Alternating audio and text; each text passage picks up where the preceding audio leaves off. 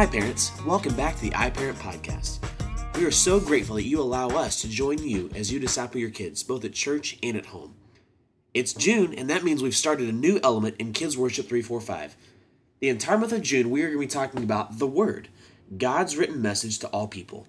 We're going to be looking at this verse, 2 Timothy 3:16.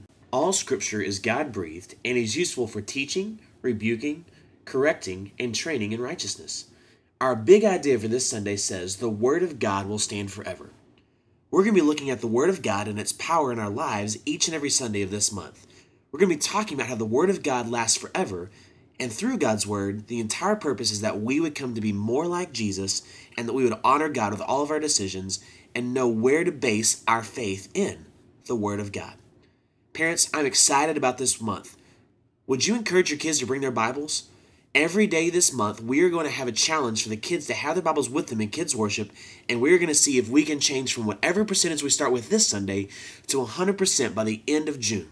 If you don't have a Bible, contact Mr. Derek at Houston's First, and we can make sure that you can get a Bible for your child that they can use each and every day.